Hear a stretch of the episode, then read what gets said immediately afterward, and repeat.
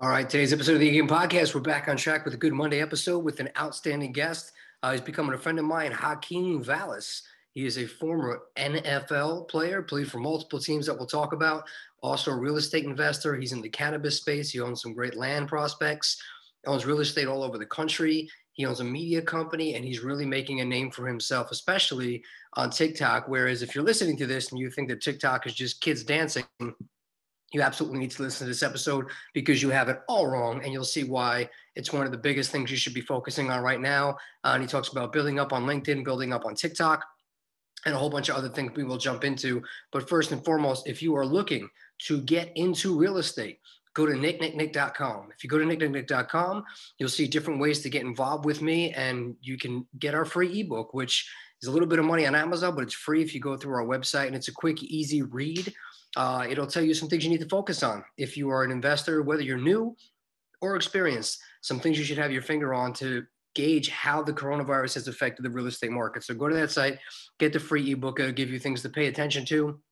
Now, tell you what's changed, what hasn't changed, and what things you need to be paying attention to moving forward to make sure that you do not make mistakes or lose money. It's very important to be educated on what's happening and make sure you're taking calculated risks. Also, if you go to nicknicknick.com slash links, You'll see all the ways to connect with me on social media and all the different ways to subscribe to this podcast. So please, if you are listening to it and you're just streaming it, please make sure you're downloading it or you're hitting the subscribe button. It really helps a lot.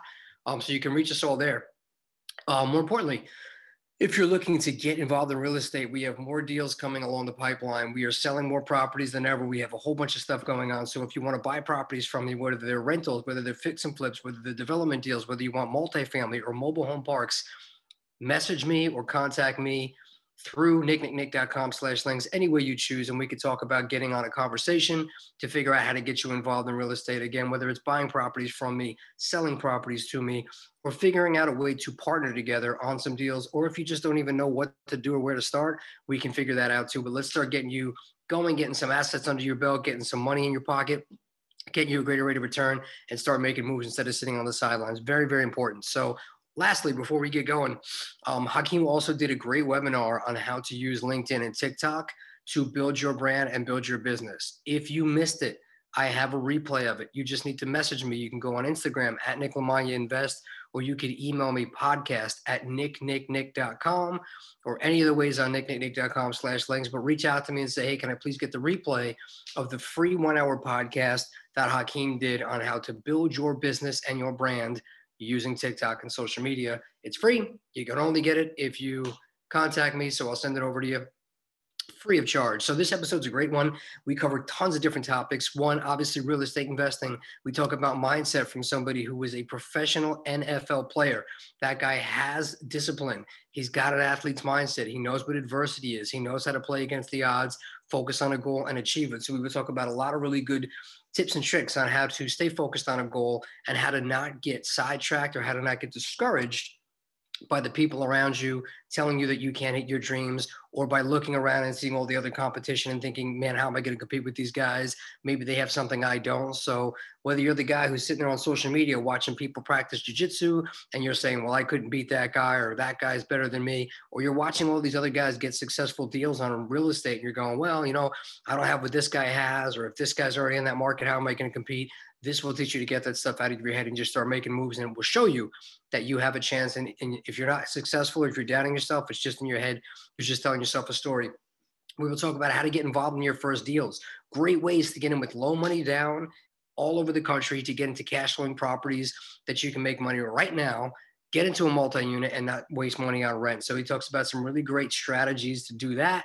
Even if you're a real estate agent, he talks about great ways to start to build more clients that he tells a great story about how he helped one of his realtors do 30 additional deals in one year after working with him and educating him a little bit. We'll talk about using social media. We'll talk about the athlete's mindset. We'll talk about drive. We'll talk about achievement versus fulfillment. We talk about family. We talk about support, and of course, we go into a lot of business tips and uh, and we talk about the market. He talks about safe ways to get into deals. Talking about multifamily versus single family, where to start, how to start, how to scale up, what he thinks is going on right now in the market. And then, of course, we talk about all the different tips and tricks on how to get involved in social media, things you should be doing to grow your brand, things you should not be doing to grow your brand, which ones to focus on, which platforms and why, how often to post, how to use VAs to scale, and a whole bunch of other things. So you will get a ton out of this episode. I've listened to it two or three times already. And every time I catch something else on there. So um, definitely reach out to me and we can get you booked up uh, to talk to Hakeem about growing your business as well. I'd be happy to connect you. I hope you get a lot out of this episode, but go to nicknicknick.com, nicknicknick.com slash links. Let's get you into some real estate and definitely reach out for that webinar and we will get you linked up. I appreciate Hakeem. He's a great dude, easy guy to talk to, dropped a ton of value and has been very generous with his time. Definitely check him out. Um, there's links to all the ways to connect with him on the show notes, but definitely follow him on TikTok, follow him on LinkedIn. Um, let's make some money. Let's make some moves. Let's make some relationships. Have a great day. It's going to be a great week. Thank you.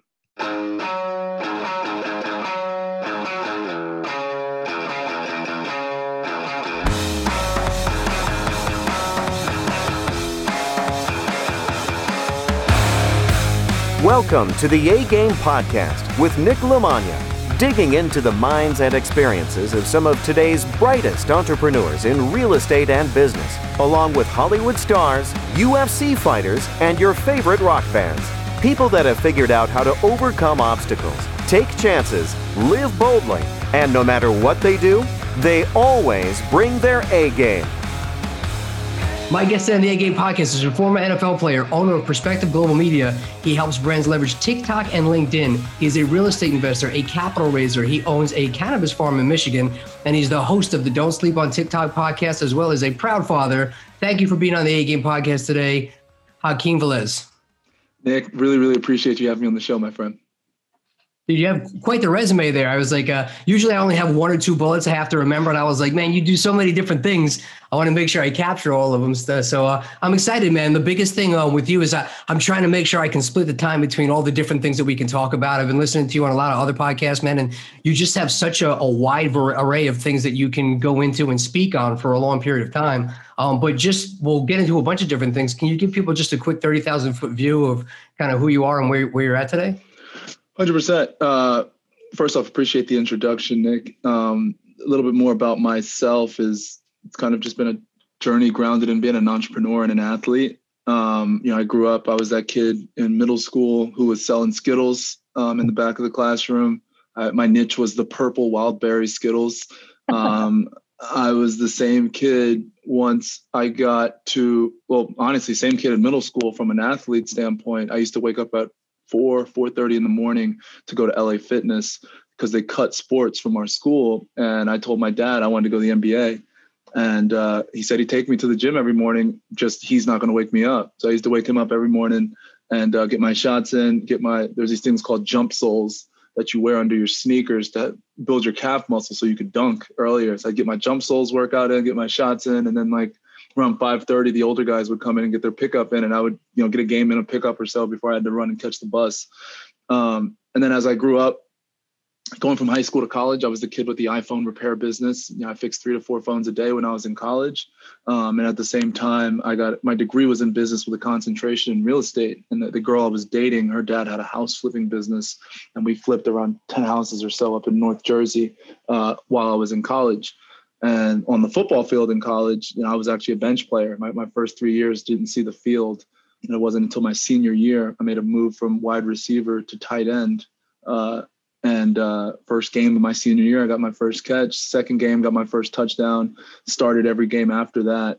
Um, so got and got granted a fifth year, a redshirt senior year. So got two years of college ball in and was able to go uh, undrafted to the Arizona Cardinals in, in 2016 and played a three-year NFL career. And throughout that career, uh, bought properties in the markets I played in, got into the cannabis space, and after retiring, realized that I was wildly insecure um, and almost had imposter syndrome. So I, from a content standpoint, didn't put out anything and as soon as I retired, I went balls to the wall with content and realized the opportunity that and how it could play a role in what I wanted to do uh, long term. And that was when I launched Perspective Global Media to also uh, help others do the same. That's awesome, man. I love that you're doing all that. It's it's so interesting. I hear that imposter syndrome come up more and more, and it's like you know you you have all these accomplishments and I think everybody thinks like when I hit this, then I'll feel a certain way. And I see more and more that people they hit those goals and they they tend to feel unfulfilled or there's just a missing link there. It's it's really interesting. The mind's a crazy thing. You gotta you gotta find. I think it's uh happy. We gotta just happiness and like being like our north star of success, and we have to.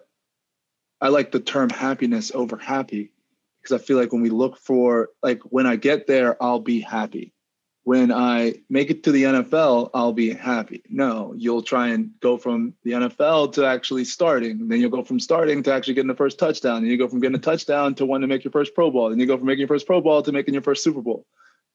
It's finding happiness along that journey and within your process of while you're eating dirt, while you're eating, you know, while you're grinding to reach those different, you know, stepping stones. I don't think they should be considered peaks I love that. You know, it's it's interesting to me. I'd love to hear your perspective on first off, just the athlete mindset. I, I think is is so great. One of my favorite quotes is "How you do anything is how you do everything."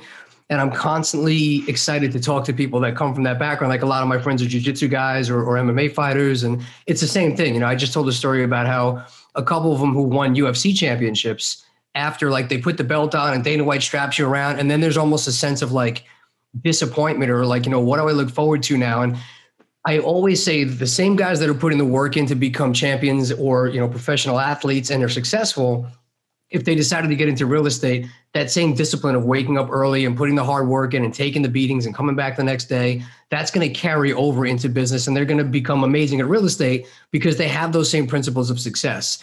The thing that you just said about constantly being you know somebody looking into the distance of well the next thing and the next thing and the next thing do you think that's something like that you and I and an entrepreneur has, or are you finding that that's just the human mindset across the board? Is that they're never really present in what they're currently achieving?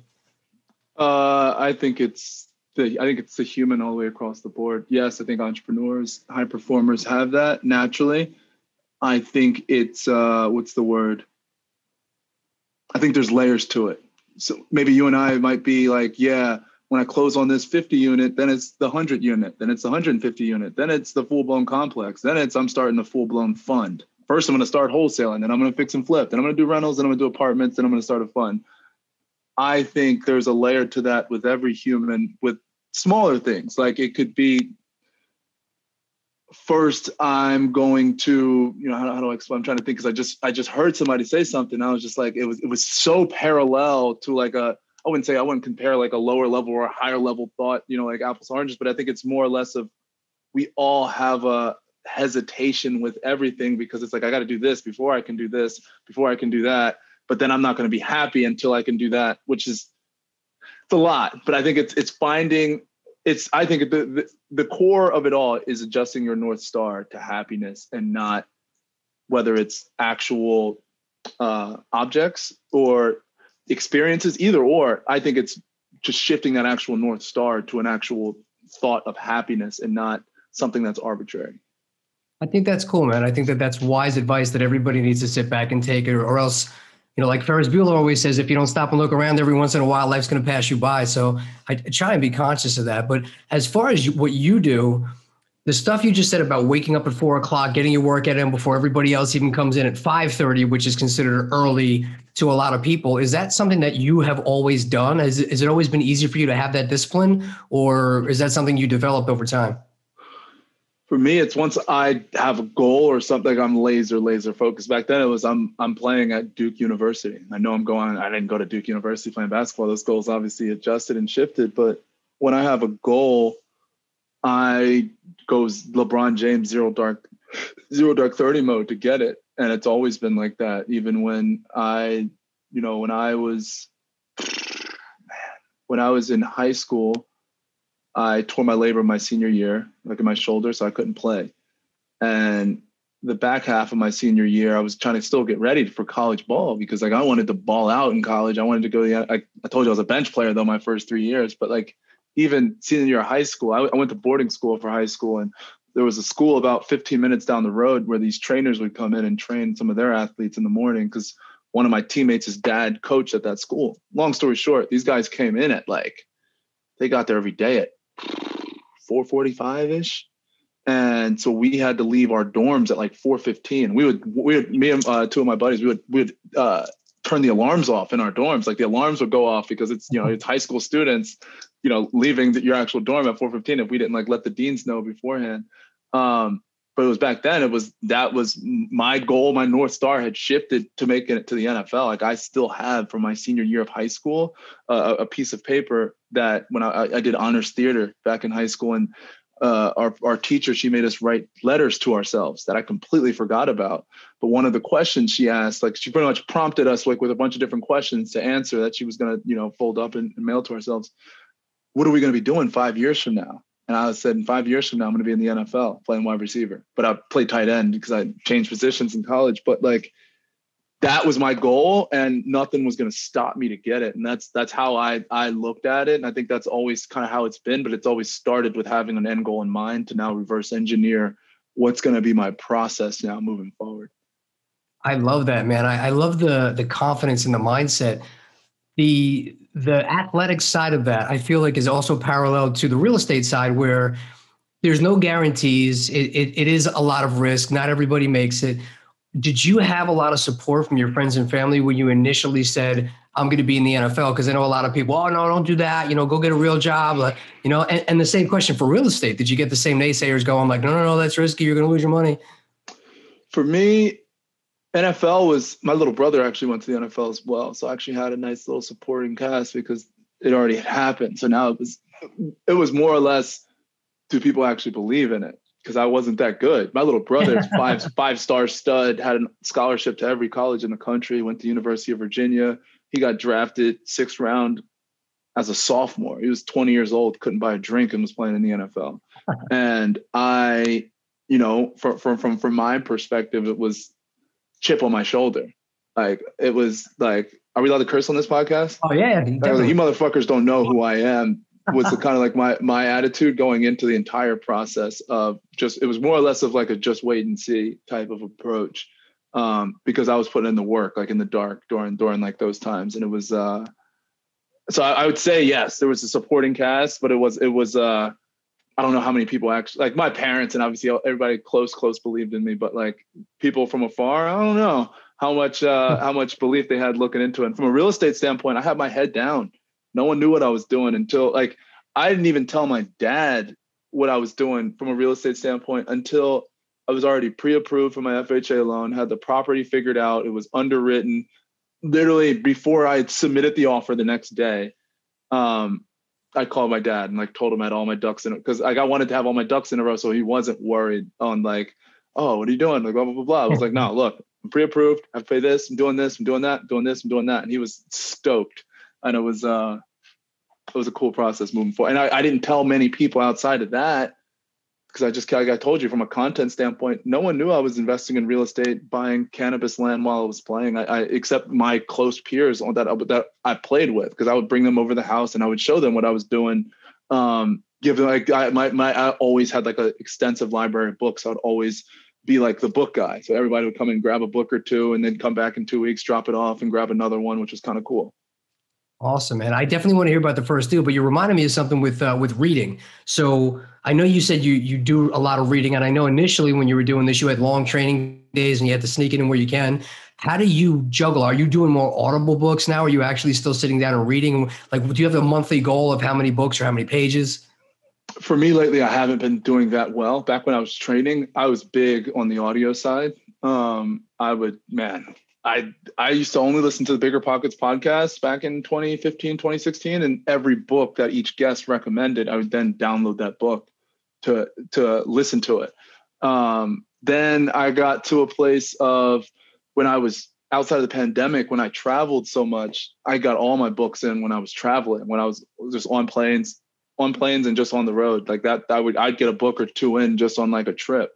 Um, and then now lately i've been so balls to the wall with like today was actually it's crazy you say that. Today was the day i was considering reading 10 pages in this book called sapiens uh, that i have over there. Um, but it's uh, i'm trying to get back I don't, are you familiar with 75 hard? Yeah. So i i've made it to like man i made it to day 20 day 18 day 9 like so many different days where i screwed up and had to go back down. Um, but I finally just my, my parents were just in town for a week and they helped me on the meal prep side. Um, so now I've got the diet side taken care of, and with 75 hard is also reading 10 pages a day. So I'm gonna um, about to get back into that and starting lightly with the, the 10 pages a day.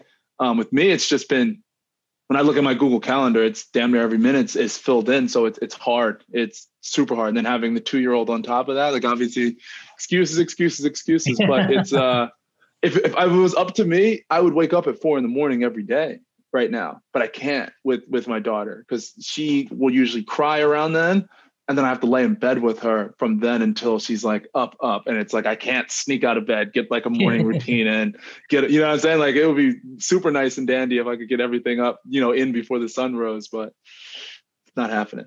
Yeah, you don't seem like a guy who makes many excuses, so I'm, I'm sure it's tough. But I kind of do the same thing, man. I I slacked for a little bit. I just picked up like uh, if you can see this, the the magic lamp. It's goal setting for people who hate setting goals. And I like then, that. Uh, and then I got rocket fuel, and I just had me here, and I was like, I'm just gonna rocket go back fuel's to the good too, right? Yeah, because you know it, it's I guess it's like a, an offshoot of Traction, which is a great book, but Traction like I'll, I'll have to read it over and over again, and then you know it's it, it's complicated. Whereas this is supposed to be a little bit of I think uh, an easier read with a lot of the same highlights. So have you I read the one thing? I have. I liked it. Actually, I think that's the most recent book I finished. I like the one thing on. I like I like it specifically for like reverse engineering something. Like I got, I got this goal, but how do I simplify it so I can bring it to what I need to do today? So in six months, I can put my first offer in on a property or something of that sort. I love that part of it. Now that that first page literally just changed every day i have to tell myself chase two rabbits catch none because i'm constantly like sitting here trying to focus on like what should i be doing? What's the best use of my time? I have to do this now i have to do that. For a guy who's juggling all these different things how do you stay focused and prioritize your day? For me this is the best piece of advice from from gary vee that he puts it in his content a lot is not judging myself. Um, i've got a lot of balls in the air um, but i'm not afraid of you know, 50 balls in the air, if 20 drop, I still got 30 in the air.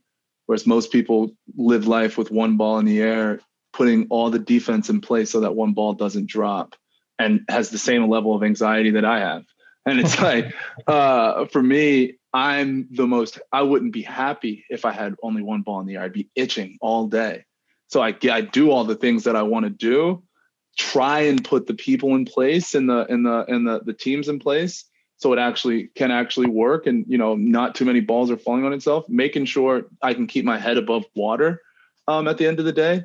And then just be in a place of like okay you lost a client don't judge yourself. Okay this idea was awesome but we can't execute it on in the next six months. There's no shot but not going to judge myself even though you made a post that you're going to do xyz started a podcast uh, all the different podcasts that we, we mentioned before the show started. That's like, yeah, I've you search and search Hakeem, anyone who's listened to this, search Hakeem Valles in the podcast bar, and you'll see the podcast that I've started and then stop. But like, I don't care. I'll stop if I want to do it again. I'll do it again. But I'm you'll probably spend more energy thinking about it than I will, if that makes sense.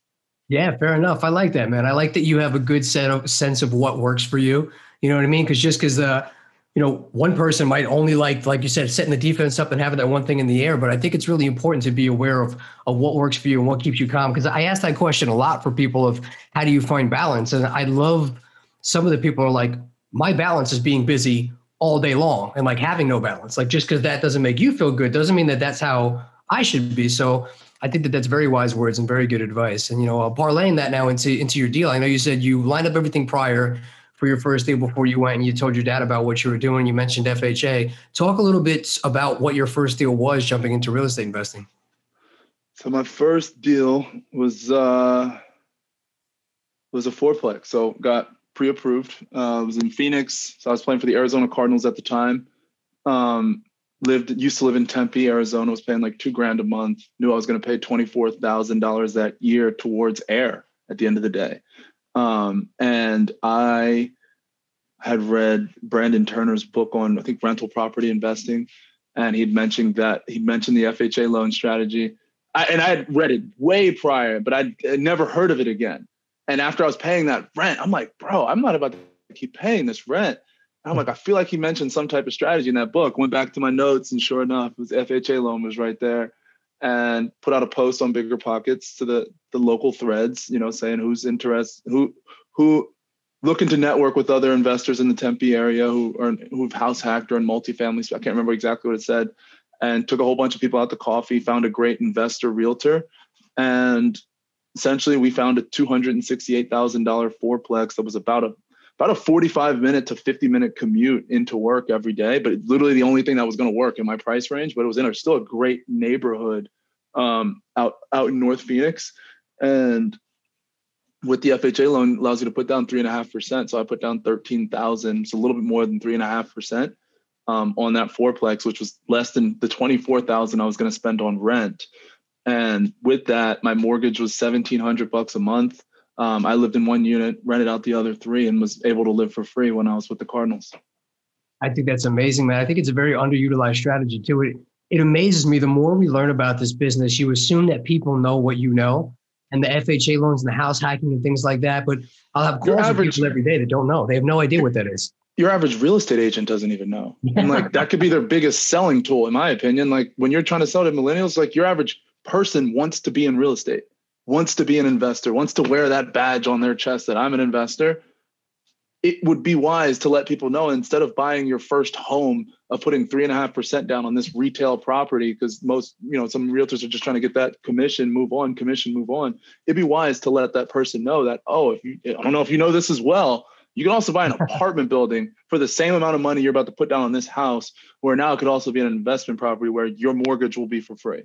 I might not make as much on commission because maybe it's cheaper than this five hundred thousand dollar house that you want to buy, but this is going to get your your the, the ball rolling. My my my realtor who sold me my fourplex, I was the first person he did it with. He did thirty six more in the next two years. Nice. And it's like I feel like a lot are missing that on like their belt. And it's like, man, I feel like because people don't know if you just spent all of your time instead of putting out you know for sale sold as content all day and actually just educated people on the FHA loan is the most powerful strategy for getting into real estate.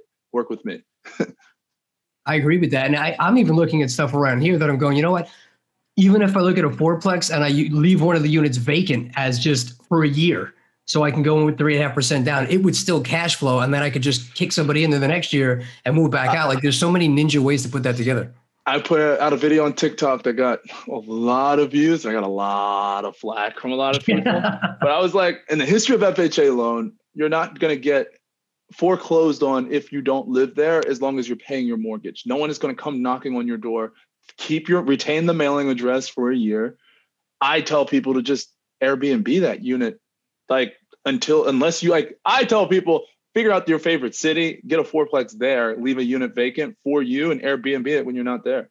Because it's just the, the lowest way to get into real estate. And if you're about to get married, or if you're engaged, because once you're married, you only get one FHA loan as a couple. I tell you before, if you got in a serious relationship and you guys think you might might you know tie the knot, the easiest way for you guys to get a step up in just life is you guys now buying eight units as a couple Airbnb in one of the units, living in the other unit on the other fourplex, and doing that until you get married, and then get your first starter house from the profits that you you know pulled in from from the years of investing. Or ah, it's not even investing; it's over over over underwrite. You know, make sure you budget for property managers and all that, and just live, just be an owner in that sense. But I think it's wildly wise if you're in a serious relationship to get eight units before you get married because it's you there's no other way to do it in that in that sense. Obviously, there's other ways to do it. There's no other low low uh low point of entry way to do it. I think that that's you just fired me up to just go pick like two. I'm like, I'm gonna call up Brandon Turner and tell him to find me a fourplex in Maui. it's real. It's it's it's real. It's uh it's it's it's it's a a strategy people should consider because with Airbnb, you can just okay, I know I'm gonna I'm gonna vacation in April, I'm gonna go in June, I'm gonna go in May, I'm gonna go in August and September, and then every time else I'm just gonna Airbnb it. And now for those weeks I'm gonna be there, it's gonna be booked. I love that, man. I think that's awesome. So starting out with fourplexes, it, from what I, I was able to find, I might not have caught it in a different interview, but did you ever really get into prior to working with your um your ex-girlfriend but once you really started rocking and rolling on that did you do the single family thing because it looks like most of your your business now is multifamily right no no no singles uh the duplex was the closest to a single but no i, I had a duplex when i played in detroit with the lions I don't. So I'm not a fan. I'm a fan of singles, but I'm not a. I'm not a not a fan of singles. Like if if I'm if I'm in the single world, the only time I'm I would even consider ah I'm not a I'm not a I'm always I'm an open-minded investor at the end of the day. Um, right now during the pandemic, I think the it's hard to invest. a lot. It depends on where you're making your money, on what part of the process, depending on if it's larger properties or smaller properties.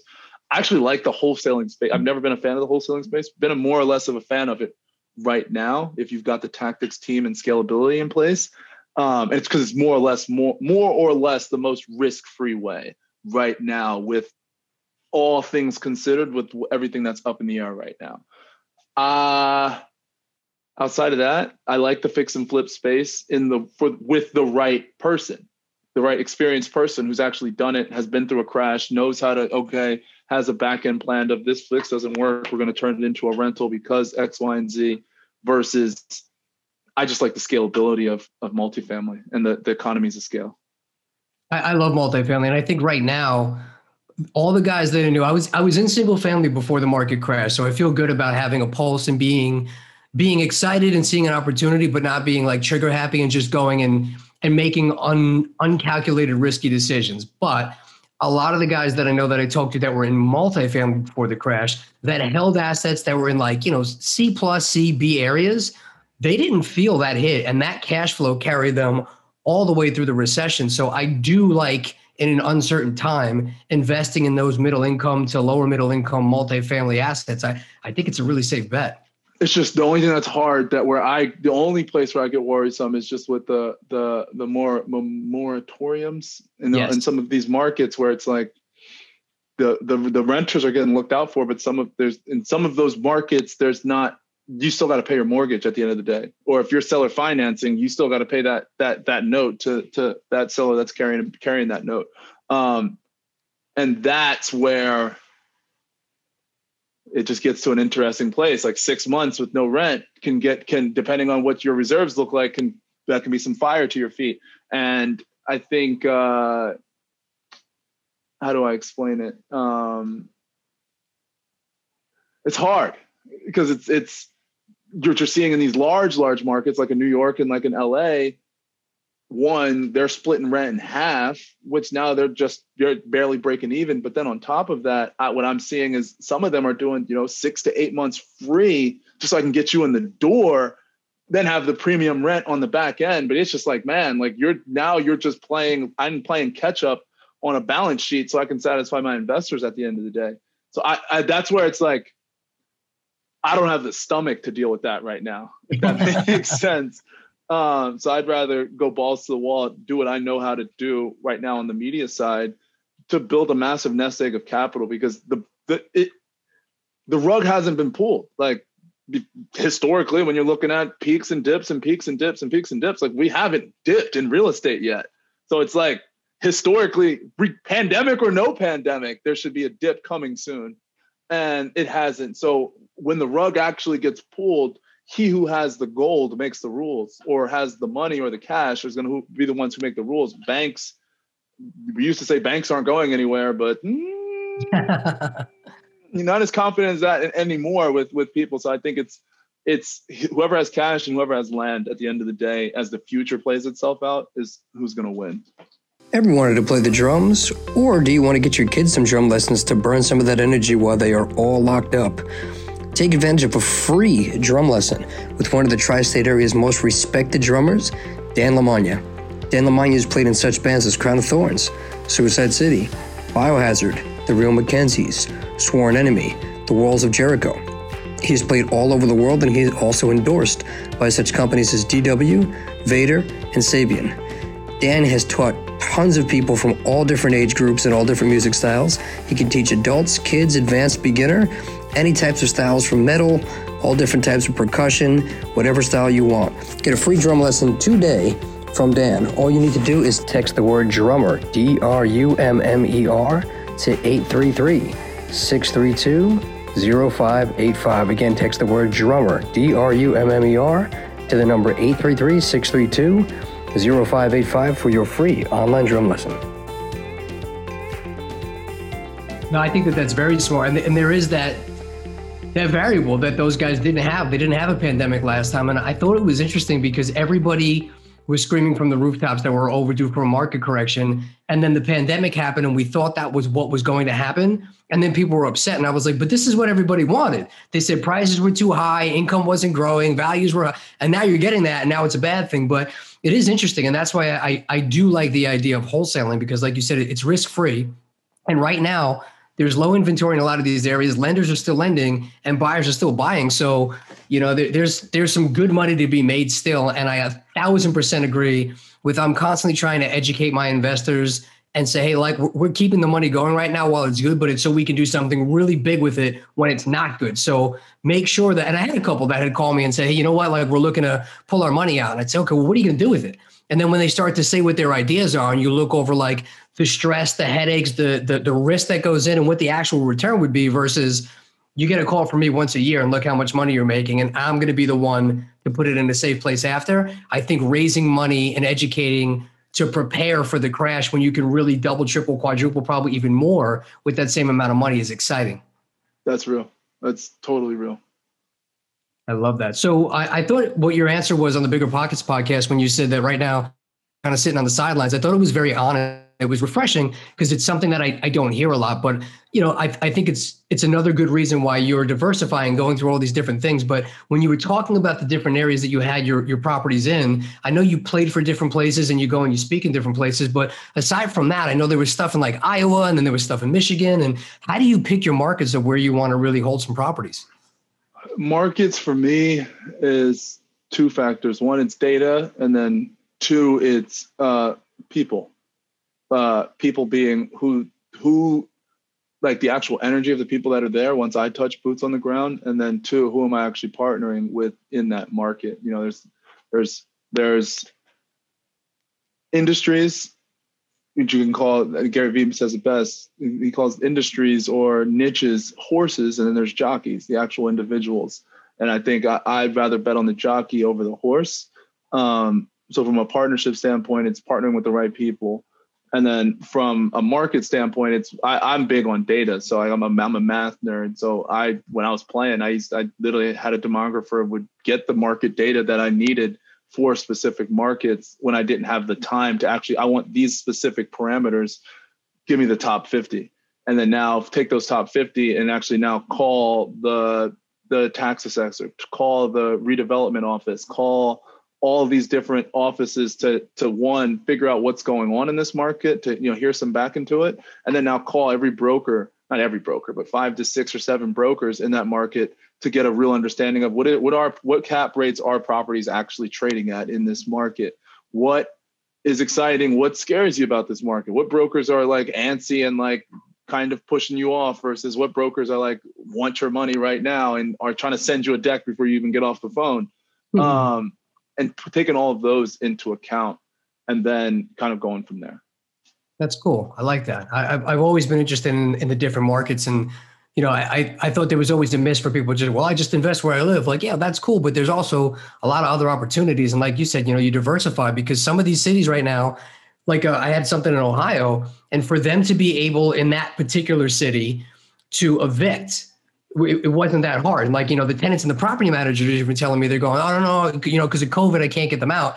And I'm calling up the courts and they're like, no, you can definitely get them out. They still have to show up. They have to have a ton of documentation that most of them are never going to go through the, the process to actually get. They have to have like doctors, like all these different things to show that COVID is literally the reason why they cannot pay their rent. And then even at that point, if they do, the village would actually give them money to pay you as long as they're basically doing anything but just refusing to pay. So it, it's pretty cool to to just pick up these different strategies in these different areas and just a markets might not be a markets on the back end of this. Yeah, yeah, for sure. So pivoting now, um, I definitely want to talk about TikTok, but I do want to ask about your podcast too, because right before you and I started recording, you talked about your preference for just having like organic conversations and i agree and i'm always interested to see how people do stuff because i'll set up just some talking points in case i get somebody who is just like pulling teeth to get answers from so i know that i'll have just the guideline but i rarely get to probably a quarter of the questions that i actually plan on asking because it triggers natural conversation which, which i like so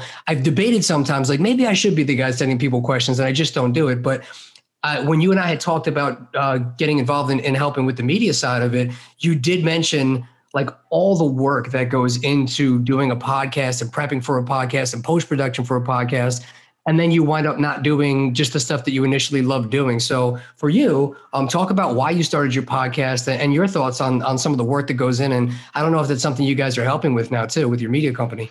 Yeah, so we, we do help um, others as well. Um, man, I had a long conversation actually right before this uh, with someone who's who's doing a podcast because I think podcasting can serve so many different reasons. Like one is building an audience, but two is building the, the internal IP of the network from your actual listeners. I think most people drop the ball with the people that they actually interview because you have a friend now, but you've got uh, feel like a one month to two month window post interview to keep that relationship warm and then continue to keep it warm as the years continue to go on and you deciding what you want to do with that ip of that network as you grow it you know over time um, but from a podcast standpoint i think I think podcasts are critical. I think it's so important. I, I think they're more important than people think because I think people think that podcasts are dead. I think they're wildly underrated, um, specifically off of the point that everyone has a story and no one's listening. And when you're the person who provides a platform for someone to tell their story on, that can be your initial value add to any relationship out there. Most people are you trying to figure out how do I bring value to this person? How do I bring value to that person? How do I bring value to this person? having a podcast, believe it or not, although you're getting a ridiculous amount of wisdom depending on who the guest is, although you're feel like you're getting that person's time, depending on the show, obviously too, and the and the guests. Obviously, there's levels to it. Like Gary Vee is probably not going to come on most podcasts, but serendipitously he will. But uh, that's your initial give, and people miss out on that point. But on the back end post production side, I look at it a couple ways, you know, from tricks and hacks and what we actually do, like with our team and with our own podcast, is we have an internal podcast called Don't Sleep on TikTok uh, at Perspective Global Media. Essentially, as a TikTok consulting agency, I don't want to be the only person screaming my thoughts on what's working. I'd rather also post produce content from some of the best creators on the platform as well on what their best tips of what's working for them, because here's the results not only that I've had as a former NFL player, but has that, that this commercial real estate broker has had that lives in Denver, that this private equity fund uh, manager has had in California, that this financial advisor has had in Arizona, that, you know I'm saying? Like all these different stories, but then post produce in hundreds of different ways to communicate that on the back end on all across all platforms. How we do it is, is uh, my co-host who's also she runs business development for my company she goes back through our episodes and first technically the interns first go and timestamp it and then she goes back and she essentially goes through and adds her creative thoughts on what that could be turned into a piece of content so this one minute clip of us talking about how i bought my fourplex for example can now how do we turn that into a TikTok video? She might write, we're going to do X, Y, and Z, and that's what we'll post natively to our Perspective Global Media TikTok account. Or what's my best five tips about TikTok? And I say this, that, this, that, and that. Now turning that into a LinkedIn carousel post versus anything else. But she's going to strategize for that. And then the rest of the team will execute on that being turned into a piece of content. But we'll essentially like how our process process goes. She listens to it or interns listen to it she goes back, checks them out, turns those into content. Not turns them into turns them into ideas. Me and her will then strategize over a call, and like she'll just pitch them all out. Like, what do you think about this? What do you think about this? What do you think about this? And kind of getting more and more comfortable as the process becomes more and more fluid. that makes sense. Yeah, it makes total sense, man. I, I think that's awesome. And your you your basic talk with me when we first connected the other day, you really got my wheels turning and had me starting to look at those different things because I do take the time to go through all the episodes and pull the clips and stamp them and put the captions on there.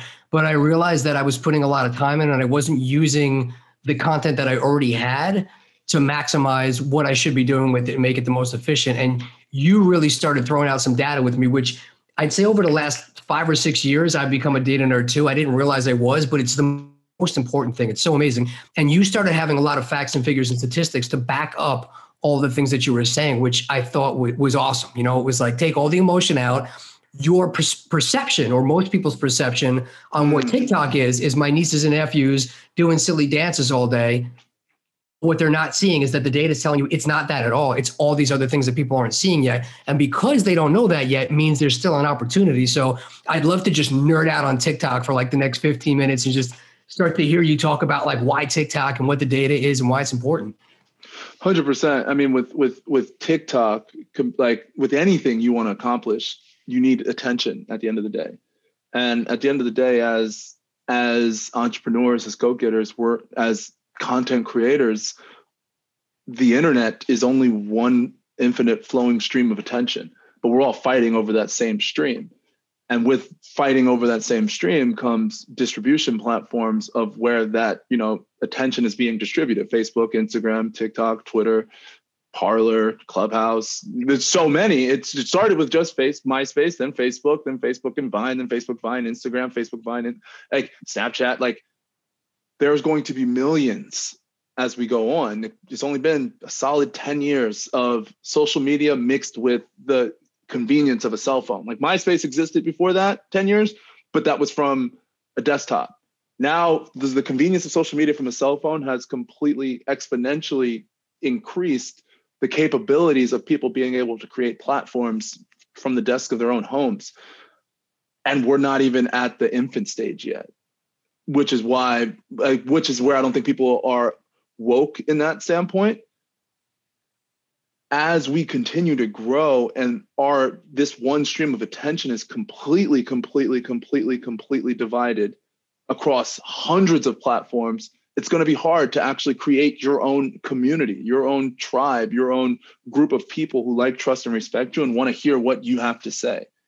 And as we exponentially get older and older and older these younger kids, the only thing they care about right now is to become an influencer and the clout of having a blue check mark and having followed. Like we didn't care about those things growing up. We adapted to it. The fact that this is what they care about, like there's going to be a lot more fish in the sea that are going to be able to beat you. Back to like I, we mentioned David versus Goliath. The only way David be- beats Goliath is by acting like David. The only reason why companies like you know Blockbuster, like Borders, like all these old tried and true companies. And I think there's going to be way more than we actually really think or understand or know that are going to go out of business because we're not utilizing the the the the the new age version of where attention is actually going like the hundreds of thousands of dollars that people still spend on billboards the hundreds of thousands of dollars that people still spend on tv commercials the hundreds of thousands of dollars that people still spend on you know the the the the newspaper ad in the back or whatever wh- wherever that isn't actually converting in that sense it's it's over one it's overpriced. Two tiktok and other platforms where the organic reach is through the roof it's free. And the fact that it's free people need to be taking this more serious than they took when they were 16 and it was time to get their driver's license. Like we're not i don't think we're we're we're truly respecting the gravity of the opportunity that's at hand and the the what's the word? The simple fact that brand is transferable. Back in september when it was looking like tiktok was going away people were like oh i'm not getting on tiktok. It's going to go away. So you can't grow a hundred thousand person community in bring them to Instagram or to YouTube or an email list or whatever? Are you not bringing that audience enough value to want them to do that? Maybe that's a completely different conversation. Um, at the end of the day, brand's transferable. Vine was only around for two years, but you've got guys like Logan Paul who's set to fight Floyd Mayweather this year. you got guys like Jake Paul who fought Nate Robinson last year. And like that's wild, but they got big on a platform that was only around like in its heyday, heyday for two years max. But that's the punchline. Then you've got girls like Charli D'Amelio who've, you know, cleared around 40 million in a year just on a platform like TikTok, and she's 16 years old. And I think uh the opportunity, I was, you know, super high level, but going into like the weeds of like why, from a data standpoint, you need to be there. I mean, 80% of your views are coming from people who don't follow you so I, I, tell people if you have the internal capabilities to put out content at scale 10 20 30 50 videos a day you should because it's only going to help you versus hurt you if you're putting out the right type of content uh, and it's it's it's a real estate play at the end of the day if i could you know new york city You could buy downtown New York City real estate in the 1930s. Any and all of us would empty our bank accounts to buy as much as we could, and we'd borrow more from our parents to buy even more. This is the same opportunity, except again, the real estate is actually free because my 250,000 followers on TikTok are going to be worth a lot more next year than they are this year. that makes sense. It makes total sense, man. I, I agree a thousand percent. And, and you said a couple other things that I thought were really interesting because I was trying to figure out where should I really be focusing my efforts because everybody's saying Instagram, but Instagram becomes a lot of pay to play. And what you were saying about the branding being transferable, I thought it was in- interesting because you were saying, hey, if you want to build up your Instagram, build up your TikTok. You want to build up your LinkedIn, build up your TikTok. Like, and you'll see that that starts to transfer over to all those different things. And, and I forget the exact stat, but the consumption time on TikTok versus the other platforms was staggering. Yeah. So the and one LinkedIn just saw uh, what do you call it? I want to make sure we're clear. I don't think that there is a the the uh, what's the word? The I'm trying to think the actual word I'm thinking of now. The transfer rate from TikTok to LinkedIn isn't really there. Okay. It's TikTok to Instagram, TikTok to YouTube. LinkedIn in its own as a platform is wild. There's 675 million daily active users on LinkedIn, but of the 675 million, only 3 million put out content on a weekly basis. So the supply and demand gap is wild when it comes to LinkedIn. Everyone on LinkedIn is just putting my new endorsement, putting my new whatever, putting this article that my company featured the other day. I'm just going to repost it versus showing up like it was Facebook in 2010, 2011 you'll win because people will know who you are and the buying power on LinkedIn. The medium income on LinkedIn is seventy thousand dollars per user, and uh, with TikTok, because of the UI UX of the platform of how they connected YouTube and Instagram, is why you can see a massive spike in followers. If you like, I see it every day. Like if I have a video that hits 50, 30, 25 as like new Instagram followers that day because they saw my TikTok video, went to my profile, clicked my Instagram, it brought you straight to Instagram, followed me, and then you went back to TikTok because how do I explain? It only took you four seconds versus any other platform. Most other platforms have failed on that specifically. And then when you think of what was I going to say, uh, consumption time, platform to platform, Facebook's daily average consumption time is 12 minutes a day. Instagram's daily average consumption time is 25 minutes a day, where TikTok is 85 minutes a day. Like the data is telling you where the attention is, but people are still posting on Facebook and Instagram where the, the pipes are essentially clogged. It's too much content for not enough attention. Whereas TikTok has a ridiculous amount of attention, not enough content. That's why my buddy Ifani Moma, he's three days on the, the, the three days on TikTok now I don't know, maybe I think he has under 10,000 followers on Instagram, just like me. And in his first two posts on TikTok, he's at 20,000 followers. What? Like just like that. First video, 165,000 views. Second video, last time I checked yesterday, it was at 885,000 views. Man. Only platform you can do that because Stephen A. Smith isn't on TikTok and he doesn't own that real estate of the people who are looking for that type of content. That's amazing, man. And I know that you were saying that they're actually changing the algorithms to start to get away from the singing and dancing kids on there, right? Yeah. So TikTok as a whole felt that they were being generalized as a dancing platform, and they don't want that. So they've strategically adjusted their algorithm to go away from dancing content and lean more towards informational, educational, and compelling storytelling type of content. That's awesome, man. I'm I'm in a number of um, real estate masterminds and groups with a lot of high level guys, and they are all just starting to figure out I need to be on TikTok. And you could tell like they're uncomfortable kind of jumping in, but the interest is there. And there's still some people that I think are saying don't do it. But they did send me over some questions to ask while I had you on. Is it okay if I, I run through a couple? Yeah, rip them. Oh, awesome. Um, the let's see, what do we got here? What are what's a good call to action to entice engagement on TikTok? Call to action is I always do it in my my videos all the time. Like uh if I'm talking about, so if we're talking, depends on what you're talking about. If you're doing your day, you're showing your day in the life, then maybe at the end of your day in the life, comment your favorite morning routine. If you're making coffee, like I'm, I love coffees. so I make coffee the other day. What's your favorite way to make coffee? Because I was using like a moka pot or like a, some people call it a moka pot, some people call it a percolator, all different types of things. Um, I've Super Bowl. Who do you think is going to win the Super Bowl? Leave it in the comments. If you want to actually test, are you testing testing engagement? Are you trying to call to action to actually raise money on in your first post? So that's like depends on what you're trying to do. But from an engagement standpoint, I always do that just to just see who's in my audience and to actually build more and more and more and more and more and more and more and more and more and more community. And then you do. I, I have a Mailchimp uh, email list, but I don't sell them anything every week. I randomly will have my admins. Uh, what do you call it? Message out a, a time for the next day that I'm, I'm going to host a Zoom call where I, I just do a one hour Zoom Q and A for my followers. Like anyone who's put their email in on my my Mailchimp list, like in my TikTok bio, gets an email. And I don't I don't like months ago it was at like 700 people on that list. So I don't know how many are on the list now, but that's the way you can test engagement. Something like that where it's just like what I'm doing in real estate once a week of a Zoom call or every month or whatever of just updates, not like a sales pitch or anything like that. Actual from an educational standpoint. That was gold right there, man. That was awesome.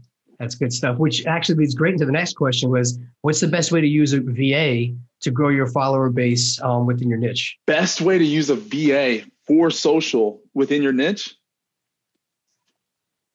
It depends. One, two, because it's it's hard to outsource a personal brand when it's a personal brand. That's what makes it a personal brand. So I don't let anyone go in the comments on my own account because it's my account and I want them to know it's me at the end of the day from a genuine standpoint. The best way to use a VA would be to source accounts that you maybe want to work with, be around, follow, and within that sense. So essentially, what I'll have my VAs do, like say people that I want to I want to work with, or I want them to follow me back, for example. So now I've got hundred accounts in front of me. Now, when I have you know 15 minutes or poop time or whatever, and I've got like on my Google Sheets, I've got that list that I can just click account, follow them, and actually leave value. Go to three of their posts, watch it, and leave a thoughtful comment. Go to three more of their posts, watch it, and leave a thoughtful comment and not spam. But now you've got those people sourced. So I, I think from from my standpoint, it's sourcing. It's like a VA for content is sourcing, but then on the back end, if you have a podcast, it's re-listening to your podcast and training them on what is value in your podcast in that sense. Or maybe it's just time stamping when does each question start? Make a note in the timestamps of what you, you, you kind of get what I'm saying. Yeah, that yeah. would help because you can get a VA for such a, a, a lower price point. And then it's what can you teach them on the back end? I'm all about training. I love that, man. So, uh, in short, um, finishing off here, talk about how do people find you? How can they work with you? What's the best ways to contact you for for working with you in the media and the real estate side? 100%. LinkedIn is a great place. Just Hakeem Valles on LinkedIn. Um, anyone wants to you know contact me, work with me in that sense. My, my email is hakeem at perspectiveglobalmedia.com. Um, on my, my website, literally this morning, I just got a notification that it's down. So literally it's a fire that I have to put out today to, to figure out what, uh, mm-hmm.